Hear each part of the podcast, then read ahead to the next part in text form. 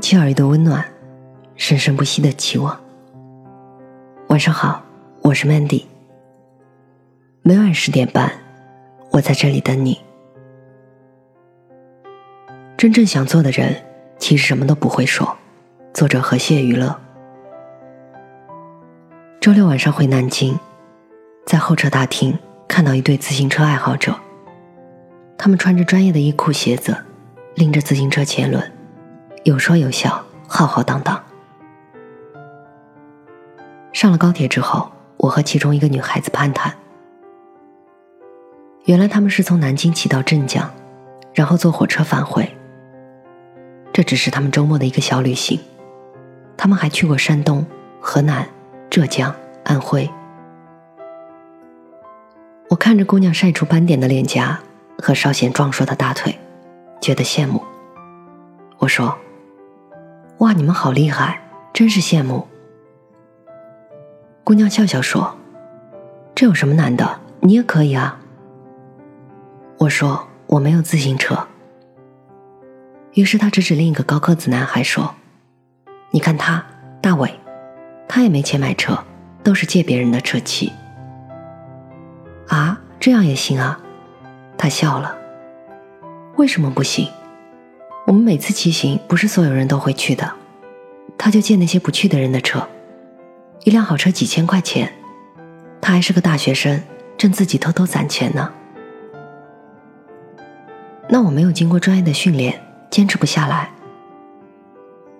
女孩又说：“我们今天出发的时候是二十几个人，中途有几个坐巴士回去了，坚持骑到镇江的有十几个，还有几个骑行回南京。”觉得体力不够的就坐火车。现在公路交通很方便的，坚持不了就坐车回去呗。听他这么一说，我似乎再也找不到任何借口了。我突然想起我的一个大学室友，一天他在一本旅游杂志上看到了一张照片，是一个女画家在巴黎街道边的小咖啡馆里给路人画肖像的工作照。他喜欢的不得了，于是就剪下来贴在床头。每天都和我说他要去法国当画家。我们当然都笑他做梦，并不断的告诉他那些他比我们更清楚的现实。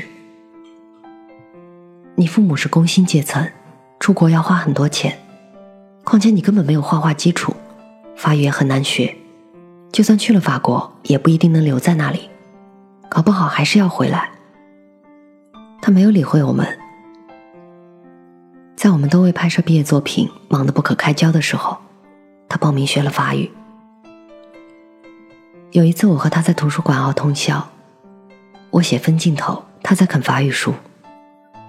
我熬得两眼发直，一抬头看到对面的他，左手是一个大大的书包，高中生才会用的那种双肩背包。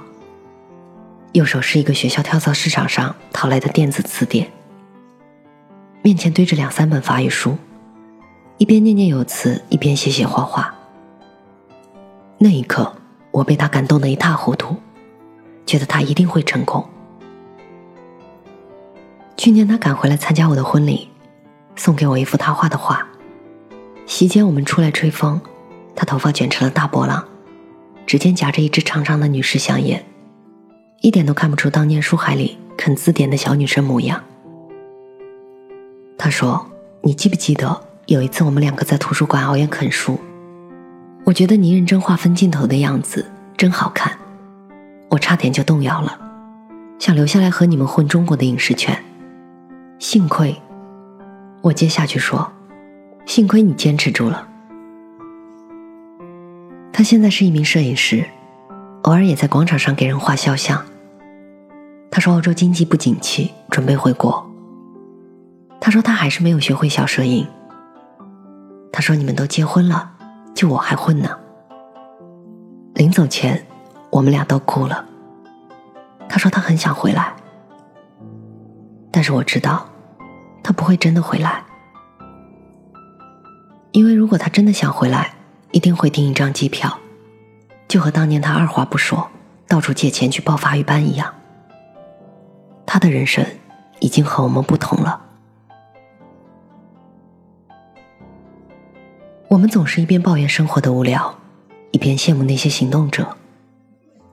一天当中做出的最大的努力，就是思考中午该吃番茄炒蛋还是炒米线。